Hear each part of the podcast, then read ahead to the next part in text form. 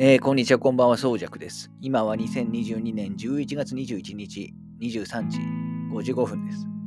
えー月曜の夜ですね。あの、ちょっと週1日目とは思えないぐらいちょっと疲れてますね。まあ今日はちょっと出社も、えーしてきたんですけど、ただ、あれなんですよ、あのー今週、え水曜日、え勤労感謝日でしたっけ？祝日、えですし、その後実は木金と、あのー休みにしてるんですね。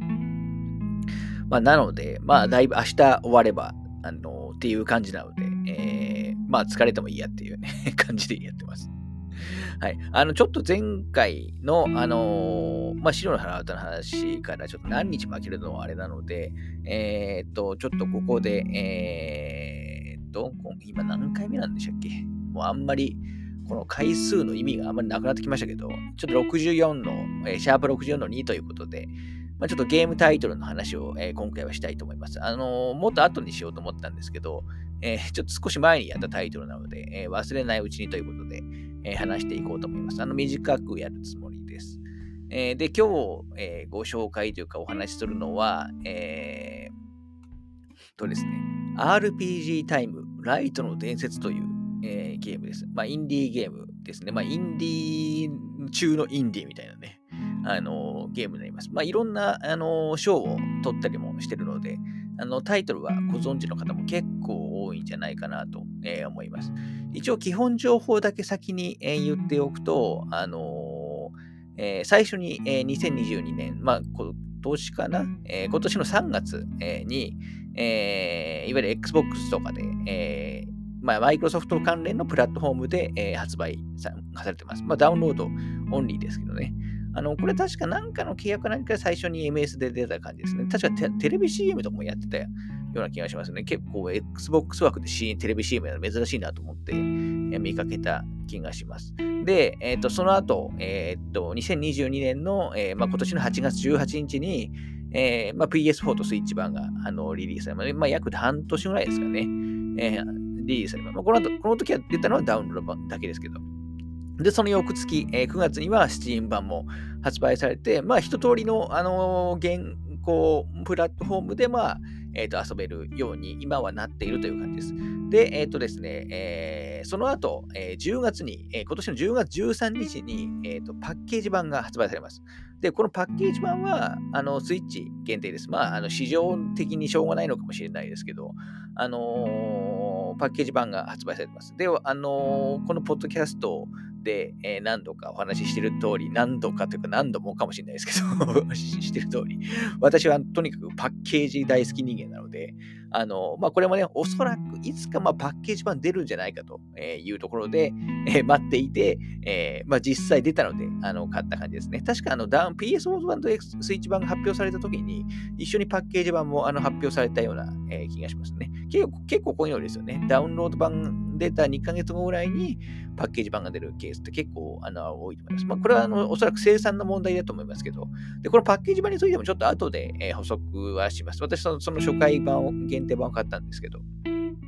ちょっと後でそれは補足しします。で、これどんなゲームかというと、あのーまあ、タイトル RPG タイムっていうふうに書いてありますけど、いわゆるその典型的な RPG、えーとかではないです。あのーどちらかというと、ジャンルは、えっ、と、まあ、ミニゲームプラスなんかアドベンチャーみたいなイメージに近いものなのかなっていう気がしますね。もしあえてジャンルを言うならですけど。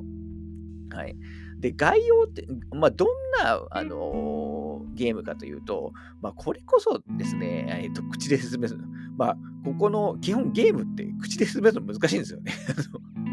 ですけど、あのーまあ、既存のあるゲームだったら話しやすいと思うんですよ。で、これはちょっとですね、まあ、既存のゲームともだいぶ違うスタイルで、ちょっと後々、あの、ポッドキャストアップロードする際に、えっ、と、ホームページと、あの、オフィシャルのホームページと、あの、まあ、PV なんかがおそらく貼っておくと思うので、まあ、まずそれを先に見てもらうのが一番、あの、イメージが湧きやすいと思うので、まあ、それをまず見てもらうのがいいと思うんですけど、あの、まあ、大体ちょっと余談、ここからちょっと余談になりますけど、あの、大体その80年代後半ぐらいから、えー、90年代、えー、前半ぐらい、まあ、要するにその日本で、えーまあ、2D の RPG が、まあ、全盛期だった、えー、頃があのあると思うんですね。まあ、私もその時代をあの味わっている、えー、小さ子供の頃に味わっている人間ではあるんですけど、で、大体その、なんていうんですかね、まあ、私自身もそうだったんですけど、なんか大体その、まあ、実際やるかどうかは別として、あの、なんか RPG とかってなんか作ってみたくなるんですよね。作ってみたくなるっていうか、その、本当にそのガチで作るんじゃなくて、それこそ当時80年代後半から90年代前半って、まあ今みたいに当然ながら PC とかも家庭用にあるようなもんじゃ状態では全くないですし、あのスマートフォンとかもないですし、あの後々ね、えー、と出てくるあの RPG 作るシリーズなんかもあのツールとかもないわけですよ、全く。なので、そういう時に子供たちはどうしたかというと、あの結構ノートとかに、えっ、ー、と、書いたりしたんですよね。えー、で、実際私もですね、多分小学校、多分それこそ、多分低学年とぐらいか中学年ぐらいだったと思いますけど、あのー、ノートに、例えばまあ、まあ当時でまあドラクエ風の、えーと、街とか、なんかフィールドとかを、まあ、書くんですよ。まあ、マス目とかも書いて、えー、まあ人とかも書いて セリフも書いたりして、あのー、たりするんですね。で、あのー、今でも結構覚えてるのが、あのー、当時から例えばフィールドマップみたいな、まあもちろんね、あの、普通に鉛筆で書いてるんですけど、あの、で、まあそれをね、友達とかに、え、見せてたんですけど、あの当時から、あのなんていうんですか、例えば、あの、一歩歩いたら何分の1の何分の何の確率で敵が出る。2歩目はそれかける何分何みたいな、その、なんていうんですかね、まあ、えっ、ー、と、確率とか、その、なんかちょっと、ちょっと乱数的な表現を、えー、考えを、あのー、なんか小学生ながらになんか持ってたんですよね。なんか今でも記憶に残ってはいるんですけど。っていうのがすごく覚えたりもしていて、えー、るんですけど、結局、そんな手手書きでやってたら、あの、もう終わるわけないですよね。で、大体その最初の街と序盤のフィールドマップだけ作って終わるみたいな感じなことをやってたのを自分も、えー、自分自身覚えてるんですけど、あの結構同世代、近い世代の人だったら、まあ、ファミコン、スーパーファミコン時代の時にちょっとあの子供だった、えー、人たちは、まあ、同じようなことを実際実行するかどうかは別として、結構やってた人もいるんじゃないかなと思います。で、その後、その RPG スクールシリーズとか出たので、まあ、それがね、ちゃんと具体的にあの形にしやすく、えー、なりましたけど、あの、私の時代はノートにね、書くっていうのが結構、まあ、おなじみだったんですよね。ちなみに私の子供の時代とかだと、あの結構その遊べる文房具みたいなやつが結構流行ってたんですよね。あのもう今の人に言っても全く通用しないと思いますけど、あのエスパークスとかね、あの多分世代の方はもうピンとくるとは思うんですけど、まあ、そういうのも流行ってた時代で、結構その文房具のノートで遊ぶみたいなのがね、あのもう、えっ、ー、と、まあ流行ってたというか そういう世代だったわけですよ。で、この RPG タイムは、もうまさにそう、まさにというか、それそれをや、いや、それをやってるっていう表現はおかしいですけど、あの、まあ、それをあのゲーム中で再現してるゲームです。まあ、どどんな感じかというと、あのまあ、ゲーム中に、まあ、小学生の健太君っていうのがいるんですね。で、その健太君が、あの、ノートに自作の RPG を作ってるんですよ。あのまあ、大体ページ数に言うと200ページぐらいです。あのもうもう対策です、はっきり言って。で、がっつり書いて、で、いろんなね、演出用仕様とかも作っていて、要するに鉛筆書きで、えー、書いてるんですね、白黒。基本は白黒で書いていて、で、それをプレイヤーはあの遊ぶというね、あのゲームです。あのなので、えっ、ー、と、結構ですメタ的なゲームではあるんですよね。あの要するにゲーム中でゲームを遊ぶとノートに書いてある RPG を、その健太君が作った、えー、お手製の、ま、ノートに書いてあるゲーム、RPG を遊ぶというスタイルの、まあ、特殊なゲームになってます。まあ、で、実際どんな雰囲気を見るのは、やっぱりちょっと動画とかで見てもらうのがいいと思うんですけど、なので、まあ、本当分かりやすく言うと、まあ、我々、その、えっ、ー、と、多分昭和とか平成初期とかの、あの、えー、時代をあの 生きた人にとっては、ちょっとあの、ノスタルジーを感じるというか、共感もできる内容になってるんじゃないかなと思う、特に。はい。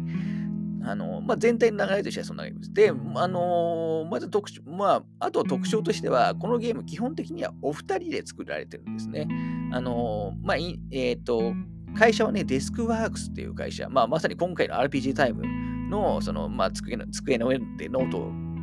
でゲームをやるっていうのに合わせて作ったような会社名だと思うんですけど、このデスクワークスっていうね、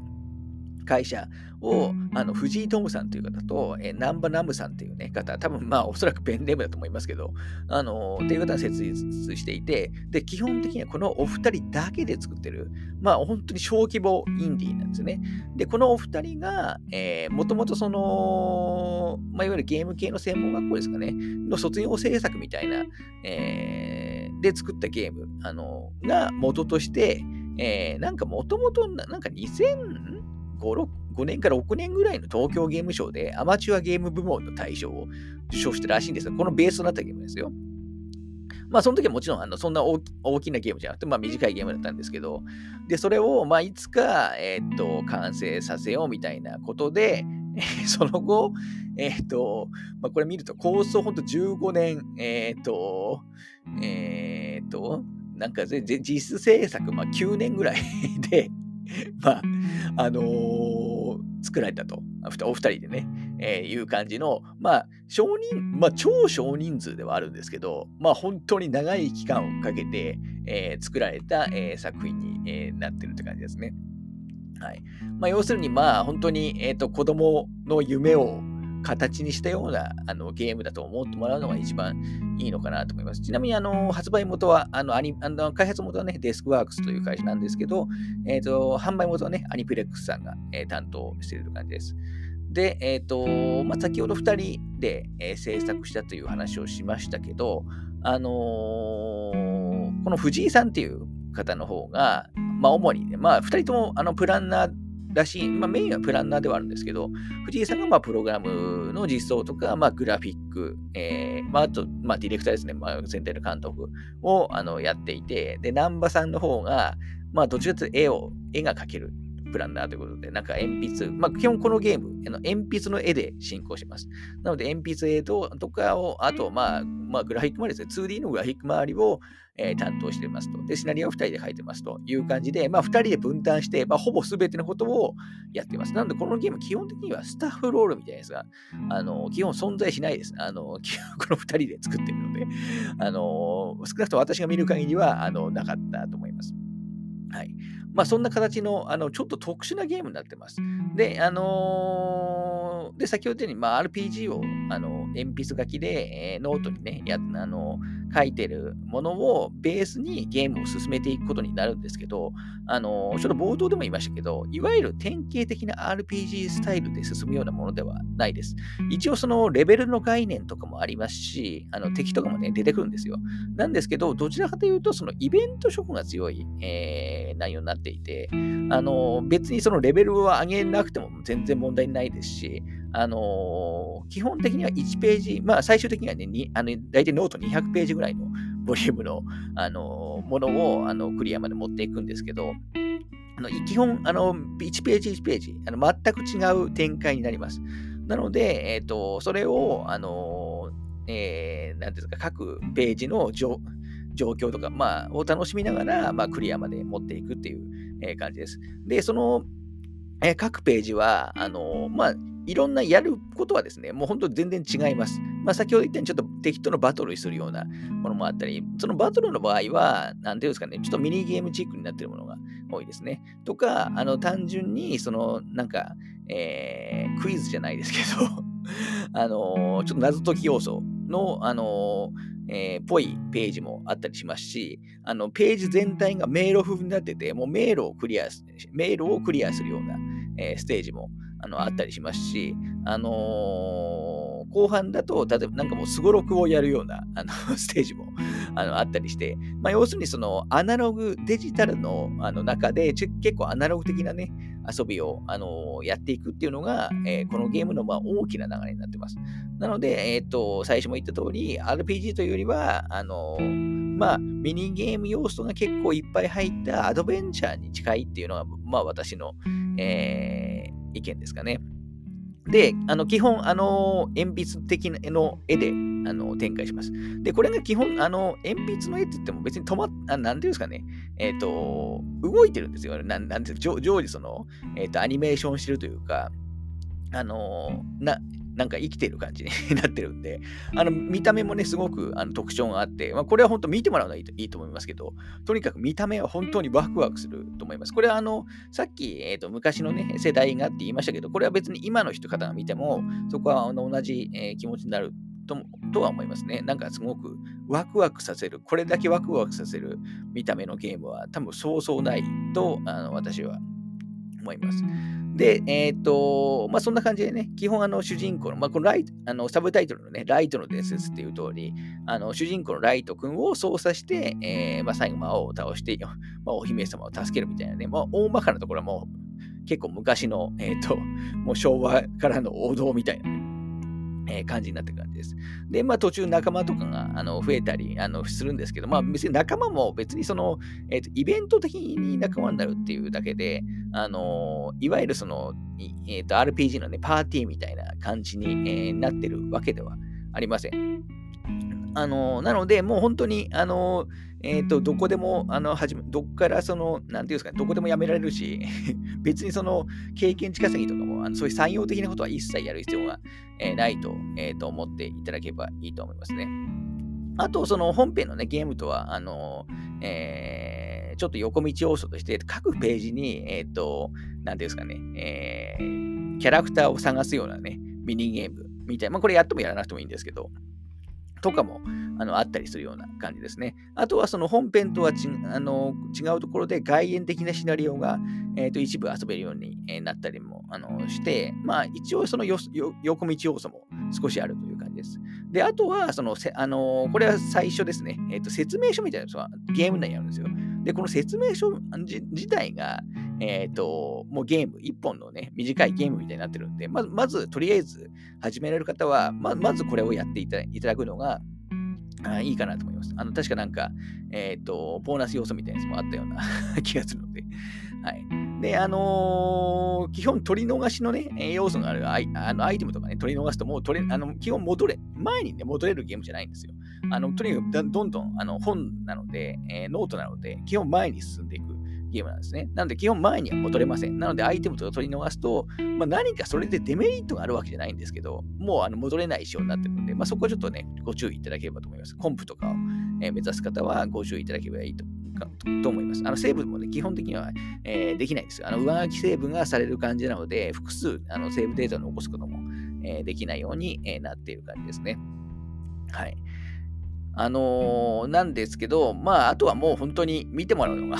一番いいと言うしかないです。あのー、一番の特徴はやっぱり見た目です。ノートに書いたあの鉛筆の絵絵っていうところで、えー、そこがね、えまあ、それがしかもアニメーションしてるんで、まあ、これは本当に唯一無二の、あのゲームだと思います。えー、しかもそれをまあ2人でやってずっとあの作っていたというところで、えー、すごく整合性が高いというか、完成度はすごく高い作品です。で、いろんな賞も取っている感じですね。はい。で、これなんですけど、あのー、まあ、ちょっともう今日はこのぐらいに話はしちゃうんですけど、まあ、私の満足度の話をあのすると、えー、そうですね、えー、ちょっといつもより低いって言われてしまうかもしれないですけど、あの6にしておきます。で、あのー、まあ、6でもね、全然、あのまず大前提として体験する価値はあのめちゃくちゃあります。あのー、他にないゲームですし、えー、1ページ1ページ、その200約200ページのノートを冒険していくことになるんですけど、1ページ1ページ、あの、書いてる絵も全然違いますし、ギミックとかも違うので、あのなんていうんですかね、その、かぶりがないような体験ですね。で、あの、大体プレイ時間的には、あの、7、8時間あれば、まあ、最後まで、えー、終わるかなという感じです。まあそういう意味だと、プレイ時間的には短いとは思います。あの、ボリュームが少ない、まあ先ほど言ったように、ちょっとあんまり同じ体験をしていくというよりは、どんどん新しいことをやっていくようなイメージなので、まああんまりそのボリュームの少なさは感じないとは思うんですけど、まあ長時間ね、えー、プレイしたいっていう人には、えー、ちょっと物足りないかもしれないですね。で、私がちょっと気になったのは、ちょっとですね、あの、動作が遅いというか、レスポンスがあんまり良くないんですよね。例えばこの主人公のライト君を、まあ、動かすようなね、例えば街のシーンとかで、あの、まあ、十字キーで動かすようなシーンとかもあるんですけど、あの、とにかくレスポン、めっちゃ遅いんですよ。歩くのが。えー、あの、まあ、これはおそらく手書き風のノートの中を冒険してるっていうところで、演出上遅くしてるんだと、まあ、おそらく思うんですけど、これがですね、結構、僕にとってはストレスになっちゃったんですね。で、あと、例えばその、まあ、ページめくる際に、えっ、ー、と、まあ、ロードが発生するんですけど、ロード時間もちょっと長いんで、えー、全体的にちょっと、ま、だいぶまったり、えー、しようというか、えー、なってる感じですね。ちょっとキーレスポンスがあんまり良くないゲームかなとは思います。で、私はそこがすごい気になってしまう人間なので、えー、他はすごく良かったんですけど、なんていうんですか、結構その、移動とかレスポンスが遅いと、えー、なんか30分とか1時間やっちゃうと、もう疲れちゃうんですよね。なので、7、8時間ってすごく、あのそんな長い、プレイ時間的に長いゲームではないんですけど、私これ結構何、1週間ぐらいかけて、えー、やったような、あの感じになりますね。まあ、もしかしたら、そのロード時間とか、私、あの、なんでパッケージが出てスイッチ版やったので、まあ、タキシュだった、まあ、PC とか PS4 とかだったら、もしかしたらその辺りは変わってくるのかもしれないですけど、まあ、私はちょっとそこがだいぶ気になってしまったっていうのは、まあ、少し、えっ、ー、と、残念要素としてある感じですね。なので、そこのイメージがあって、ちょっと一応、今回、ま、個人的な満足度は6にしてるって感じですね。はい。なので、デザイン、ゲームデザインは本当に、えー、っと、新しいですし、あの、やる価値は、あの、あると思います。なんですけど、ちょっとインディーゲーとかによくある、ま、なまあ、ちょっと細かいところのね、気になる部分が、まあ、個人的にはあったかなと思います。あと、そうですね、えー、っと、値段に関しても、これいくらだったかな？えー、っと、ちょっと載ってない ちょっと公式ページ、ちょっと探してみますけど、えー、っとですね。ちょっと今時間大丈夫だな。えー、っとですね、値段がですね、ダウンロード版が3650円なんですよ。で、この3650円って、えー、まあ、まあ CD みたいな値段なんで、そう考えれば安いとは思うんですけど、で別に私もこれ元取れないんだとは全く思わないんですけど、なんですけど、まあ、同種のその、えっ、ー、と、ゲーム、同価格帯のゲームと比べると、まあちょっと、えー、ボリューム不足は感じなくもないかなと。まあお二人で作ってますからね。はい。あの全然元は取れると思いますけど、えー、ちょっと比較的に見ると、ちょっと割高感を感じなくはないかなという感じになってますね。はい、ちなみに私はあのパッケージ版を買ったんですけど、まずパッケージ版、あのスイッチ版のパッケージ版通常版はあの税込み4950円です。まあ、これはあの、まあ、実際み店のあの店で売ってる場合はもうちょっと安いとは思うんですけど、なんでまあプラス1000円ぐらいで感じですね、ダウンロード版の。で、私が買った任天堂スイッチの、まあ、スイッチの完全生産限定版ってやつは6430円。まあ、普通のパ通常パッケージのプラス、えー、1300円ぐらい、1400円ぐらいですかね。になってます。で、この限定版は何がついてるかというと、まず結構大きな、えーと、パッケージになっていて、えー、まあ、まず大きい、個人的に大きなところではまずサントラが、えー、ついてます。の CD のあの最近よくあるそのダウンロードコードじゃなくて、まあ、ちゃんとした CD のサントラですね。あと、えーと、まさにこのゲームの、あのー、なんていうんですかね、まあ、象徴するってわけじゃないですけど、ノートがついてます。別に中は無地ですけど、ノートと、あと下敷きが、えー、ついてる感じです。なので、パッケージ版を買うんだったら、絶対にこのサントラとノートと、えっ、ー、と、下敷きがプラス1000円ちょっとでついついてくるんで、この生産限定版が、えー、おすすめって感じです。ただ、これ確かですね、えっ、ー、と、えっ、と、販売店舗が決まっていて、えー、少なくとも Amazon とかでは買え、な、Amazon と、な、どこだったかなんか3箇所ぐらいなんですよね。あのー、なので、ちょっとそこはあのご注意いただければなという感じではあります。はい。という、ちょっと今回は短めにしておきますけど、とにかくこのゲーム、あの見てもらうしかないんですね。あの、なので、えっ、と、ちょっと PV とか貼っておきますので、えーまあ、もしご存知ない方は、まず見てくださいとえー、いうところです。でちなみに、この、えーと、デスクワークさん、えー、お二人の会社、まあ、今はもう、もまあ、他にも人いるのかもしれないですけど、あに関しては新しい作品、あの先日、えーと、ゲームショーで、えー、発表されていて、えー、今度は一応スマートフォンタイトルのあの予定だったと思いますね。まあ、あの私、スマートフォンゲームやんないですけど、まあ、一応ちょっと期待は、えー、したいなと思います。あの、ちょっとゲームショーの話をしたので、まあ、ついでにこの RPG タイムの話もすると、えっ、と、先日のゲームショーだと、この RPG タイムのブースがすごく、多分、えっ、と、全体の中でもかなり目を引くブースになっていて、えー、もう学校みたいな、えー 感じだったんですよね。学校が再現されて中に教室があって、まあ、まさにさっき言ったように、えっ、ー、と、学校の放課後、あの、これ一応ゲーム内だと放課後に、えー、ノート上で、えー、ゲームをやってるって設定なんですけど、まあ、まさにそれをゲームゲームショーの会場で再現されて、そこは本当すごいなと思いました。これがちょっとアニプレックスの力かと思いましたけどね。はい。っていうちょっと余談でしたけど、あの、ちょっとね、前段の 昔、あの、の話とかがちょっとメインになっちゃったかもしれないですけど、あの、今日はこの辺でちょっと一気に話しちゃいましたけど、あの、ちょっと短めで、えー、終わろうと思います。あの7、8時間でできる、あの勢いのあるインディーゲーが、えー、やりたい方はどうぞという感じですね。実際、あの、賞もいっぱい取っていて、実績があのあるゲームですので、まあ、私はそんなにまあ、多少合わない部分もあったんですけど、やる価値っていう意味では、あの全かなりあると思います。というところで、えー、今日は RPG タイムライトのデースの話でした。